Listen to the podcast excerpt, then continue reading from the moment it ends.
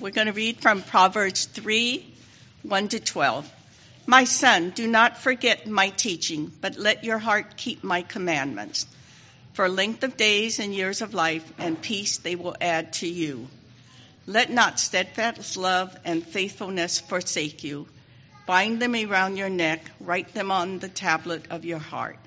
So you will find favor and good success in the sight of God and man. Trust in the Lord with all your heart and do not lean on your own understanding. In all your ways, acknowledge him, and he will make straight your paths. Be not wise in your own eyes for the fear of the Lord, and turn away from evil. It will be the healing to your flesh and refreshment to your bones. Honor the Lord with all your wealth and the first fruits of all your produce. Then all your barns will be filled with plenty, and all your vats will be bursting with wine. My son, do not despise the Lord's discipline, or be weary of his reproof, for the Lord reproves him whom he loves, as a father the son in whom he delights. This is the reading of God's holy word. As Simon mentioned, today is a family service, so uh, the kids will be singing here. We're to have um, we're to have a, an element that is going to be a little bit more kid friendly. So stay tuned for that. Um, the good news for all of us is that this is going to be a shorter sermon to accommodate for the children.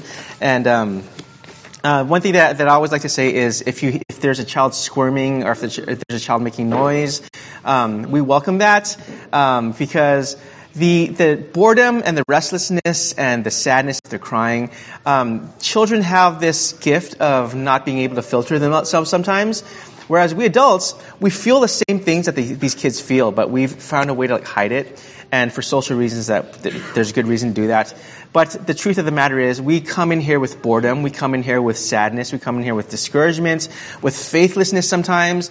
And the gospel says, you who are crying, you who are bored, you who do not even want to be here, you're welcome. You're welcome. So that's what we're going to say to the children as they make noise. Um, if you do have a crying child, um, and if you want to bring them to the cry room, we have a speaker in that room back there, so they're welcome to go go there. Um, but uh, this is what we can expect: a shorter sermon, some extra noise, and hopefully the gospel will be preached well. So, uh, as Auntie Kat read chapter 3 of Proverbs. This is kind of one of the cornerstones of the book of Proverbs. And last week, Pastor Jesse, he started our series in the book of Proverbs.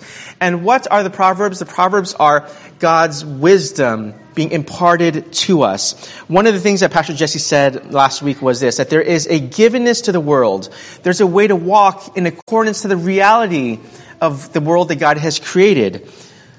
We fear God. This is how we uh, this is how we relate to Him and the world. We understand that God knows better for better than we do, and He wants our good. And today's passage it talks about what does the life that trusts God, that fears God, what does the wisdom-shaped life look like?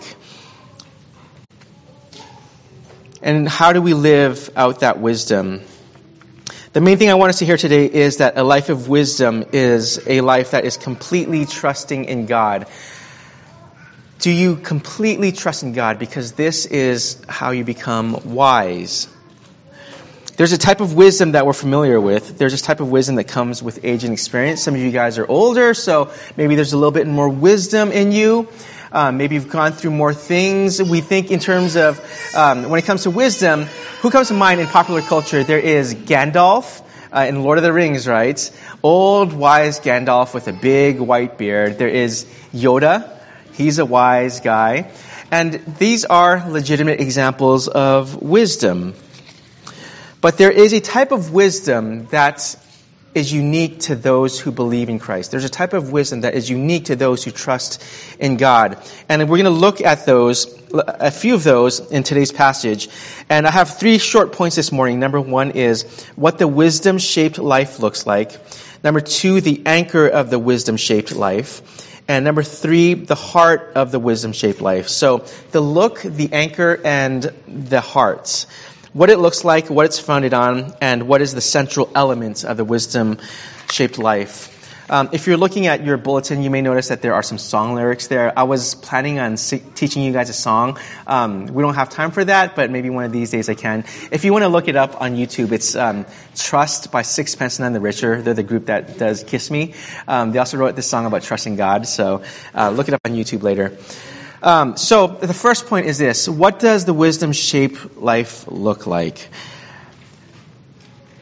the writer of Proverbs, he begins with this admonishment to his child Do not forget my teaching. Let your heart keep my commandments. He's referring to the Torah. If you were a Jewish child, you learned the Torah in, in temple or you, in, your, in your community. You learned what is it that, the, that, that God's word teaches. And here is this call to internalize it. He says, um, write them on the tablet of your heart. Make it a part of the way that you think. Make it a part of the way that you live and breathe. The things that you learned as a child, the things that you're learning now, the scriptures that you're hearing, the things that you're hearing when it comes to things of God. Take it seriously, listen, internalize it, because how you live is a reflection not of how you, people tell you you should live, the way that we live is not a reflection of the ideal life that you think should be lived. The way that you live is, is an expression of what you really want and desire. What you really want and desire in your heart, that is what is going to determine how you spend your money, how you treat the people around you, where you're going to live, what type of community that you're going to belong to. It's what you internalize because at the end of the day, your life will ultimately reflect what you care about the most and it's what you have internalized. So what is it that we internalize? The call from Proverbs is this. Internalize the commands of God. Internalize the teachings of Scripture. Now there is this thing about wisdom which is it's not something that you can just Google. There's a lot of good stuff on Google. There's a lot of good podcasts that will have, contain a lot of wisdom. The way that you obtain wisdom on one level is by having age and experience, by living life. And people can impart that wisdom to us through whatever means of communication. Wisdom is only known by people who know how life works and what reality is, and people who know the nuances and textures of the human heart. But for us, wisdom means how do I live my life in accordance to the reality that God has, that, in accordance to reality, the reality that I live in, this objective reality that God has created and made. How does my life fit into that? So, the call to wisdom is not something Googleable for you. It's something that you have to learn in your own life. And we're going to look at what that looks like in just a moment. But one of the things I want to point out here is this, that there is the, the, this passage, it gives us kind of the, uh, the consequence or what the life looks like. So it talks about riches, it talks about long physical life, and, um, one thing to remember is this that the proverbs they teach us not specific uh, outcomes but they teach us principles. So there are plenty of wise and good and godly people who suffer terribly and they live short lives and they die horrible deaths but the principle for us is that how we how we live, um, this is a reflection of what we believe. It's about the wisdom that God has imparted on us. And these are principles that the Proverbs teaches. They're not promises, they're principles. The bigger message is that the life that's marked by wisdom is a better life. These are God's boundaries and directions for a life that aligns with a life that He wants us to live. So you might notice that toward the end of this passage, the, the writer of Proverbs, he talks about discipline now, discipline is not a fun concept for us. In fact, discipline is very often it means suffering. It means uh, being uncomfortable. It means confronting things that we don't want to be faced with. So, why is this? Why are these verses 11 and 12 in this larger passage where it talks about the benefits of a wise life?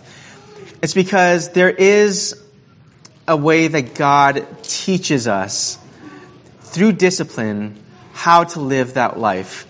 So discipline is not punitive in God's eyes. Discipline is directing our life. It's directing the, our affections and our wants and our loves towards something that is good. So there is a connection between suffering and a good life. For those who trust God, there is redemptive discipline. This type of discipline where it may hurt, we may not like it, but God is doing His deep, good, wise work in your life. Versus, if you don't have this trust in God, suffering and pain, it just is meaningless because you wonder, what is going on? Why am I suffering this? So here is the, this is how we think about the concepts in chapter 3, is meaningless suffering, that's what you have if you don't trust in God, versus redemptive discipline if you do trust in God. So that's the first point. This is what the wisdom shaped life looks like. It's a life that's lived in accord to reality. Number two, the anchor of the wisdom shaped life. Let not steadfast love and faith, faithfulness forsake you. Now, when the writer writes to his son, he says this. He doesn't tell him to be loving and faithful. That's when I read it. That, that was my first instinct. Oh, okay. To be loving and, or to be wise, I need to be loving and faithful. No, actually, the passage tells us, do not do not forget steadfast love and faithfulness. The type of love and faithfulness here is this type of faithful covenant love that defines God's relationship with his people. It's this Old Testament concept of chesed. Chesed, this is the, uh, the, the Hebrew word for God's promises to us, God's covenant love. So when he writes about love and faithfulness, the writer of Proverbs, he's telling his son, do not forget the covenant promises of God. For those of us here, it means do not forget the covenant promises of God, which we just considered during the baptism. Do not forget the covenant promises of God in light of the gospel. If you want to live a wise life, you have to know the gospel because it means that there is an objective reality that, that directs you and drives you outside of yourself. And this is the gospel that Jesus has lived the perfect life that we could not live and he's died the death that we deserve because of our sin. This is the covenant love of God the Father. Remember that this is what defines how you think and how you live. And why do you need to believe that? Because if you really believe that there is a Hesed love for you, if you really believe that God follows you with love and faithfulness, then you will understand that God loves you. Then you will understand that when things get difficult, it's not because God is, He wants you to suffer. It's because He wants something good for you. It's because He wants to shape you more like Christ. It's because He ultimately wants your good. And we see that in the gospel. The gospel for Jesus was full of suffering. For those that God loves, it's full of suffering as well, but a redemptive suffering. In order for us to trust God as we should, we need to understand the gospel because there will be times when it will be incredibly difficult to live our lives. Eh, there will be times when it will be impossibly hard to do what we need to do unless you believe that God is with you, unless you believe that God is for you, that He will not forget you. And this is the anchor of the wisdom shaped life. You need to believe that the gospel is true and that God shows His love to us through the gospel. My final point is this the heart of the wisdom shaped life. The heart of the wisdom shaped life. And for this, I'm going to, um, this is where the kids get to participate. So what I'm going to do is I'm going to walk over here and I'm going to ask for, can I get five volunteers? Five, you have to be a child. Five volunteers. All right, let me see. Let me pull this over here real quick. I've got a plethora of boxes, and this is going to be part of our, uh, our, our object lesson. All right. So, um, who's raising hands? All right. Maddie. Um, Josiah over there. Maxwell. Um, George. And Emma. We can get a few more. How about, how about you? Emmy? You, too, Maria. Come on over. All right. So, I'm going to need, let's see. All right. Josiah, can you come over here? And Emma, can you guys stand over here? All right. So what we're going to do is I'm going to ask you guys, can you guys take a few boxes, and I'm going to have you guys just stand these boxes up, and uh, these other these other uh, elements, just put them all, all along this row, okay? Just all all up and down, and however way, however you can, however you'd like. Just put it there. There bottle box? Why is there actual cereal? Oh, there's oh cinnamon toast crunch. So there's uh, we got some cereal. You guys can have some of that if you want. Yay. All right. All right. Go ahead, guys. We got a few minutes, so yeah, you can uh, you can you can keep that in there. All right. All along, all along. Keep on going. You can Then you can why put do more. I see a bottle? You can throw this bottle there. All right. You can go further. Bring it further down. There you go. All right. Okay. While you guys do that, um, Josiah and Emma, come over here. All right. So you're going to stand here, Emma, and Josiah. So what we're going to do is I'm going to blindfold you. All right. I'm going to put something over your eyes, and your job is to walk from here to the end of the aisle. Do you think you can do that? Yeah. Without touching any boxes. Do you think you can do that? Mm-hmm. Okay. So let's, let's do it. It's in a straight line. That's great. Can, can you guys mix up mix it up a little bit so it's not in a straight line?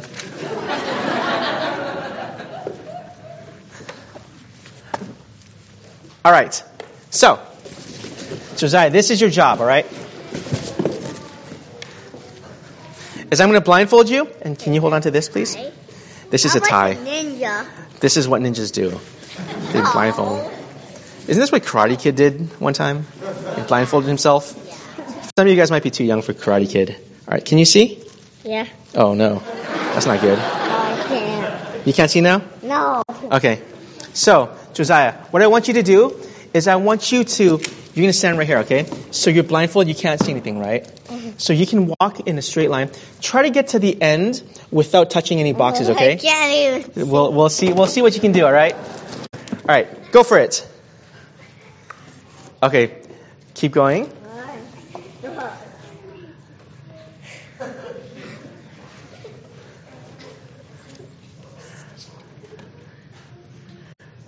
You got it. Yeah, it's okay. It's okay. Keep keep walking. Even if you touch something, you can keep walking. All right. That was that was hard, huh? All right. I'm gonna make it a little bit easier for you. All right. Come back up here. All right. You guys can sit down for now. This itches my eye. It itches your eyes. Do you, okay. Do you want? We can have someone else do it. Okay. Thank you for. Do you do you want to do this or no? No. Okay. I'm not someone else. Okay. Thank you. Thank you, Josiah. All right. Who wants to do? Who wants to be blindfolded? All right. You, Maddie. All right. Maddie is going to be blindfolded. Now, this is going to be a little bit different now, okay, guys? So, Emma, you've got a bungee cord. So, what I'm going to do is, um, can you hold this right here? You're going to hold this ball right here, okay? And Emma is going to try to lead you, okay? So, Emma, your job is to try to get Maddie all the way down without touching any boxes. Can you do that? So, you can. You, you can try, and then you can tell her where to step and where to. So you can tell her like, watch out, there's a box in front of you. Step around it, okay? Can can you do that? All right, there you go. You can you can walk in front of her too, if it helps.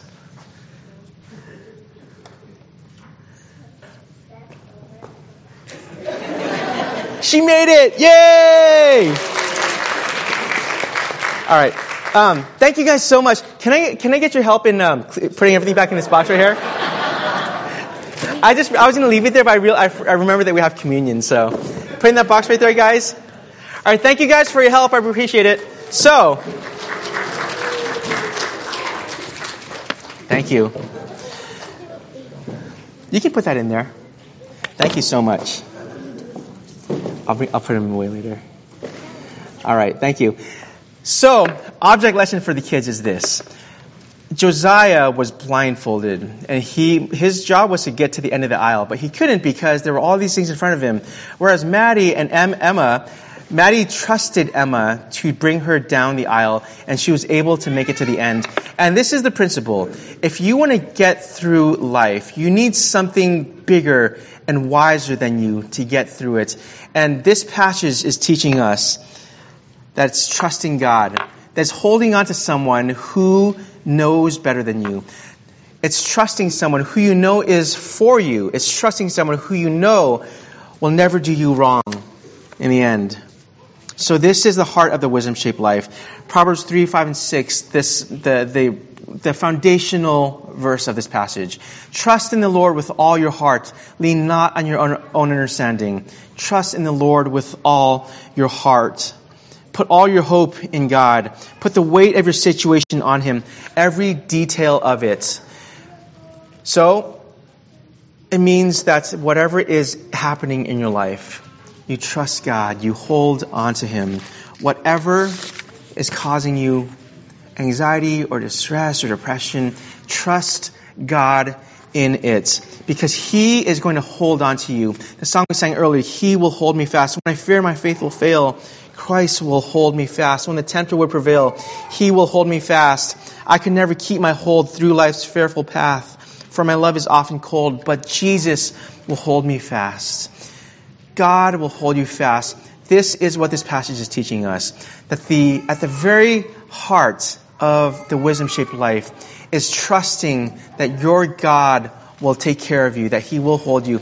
Therefore, you can lean everything on Him. Trust in the Lord with all your heart. Lean not on your own understanding. Do not trust yourself, trust in the Lord, because God is good. God is good. Will you pray with me? Father God, we thank you for your word and it, what it teaches us about wisdom and about trusting you. And I pray that we would remember the gospel and this assurance that it gives us that you are for us. And as we consider it, I pray that you would impress this upon our hearts and make it true in our lives. We pray this in the name of Jesus. Amen.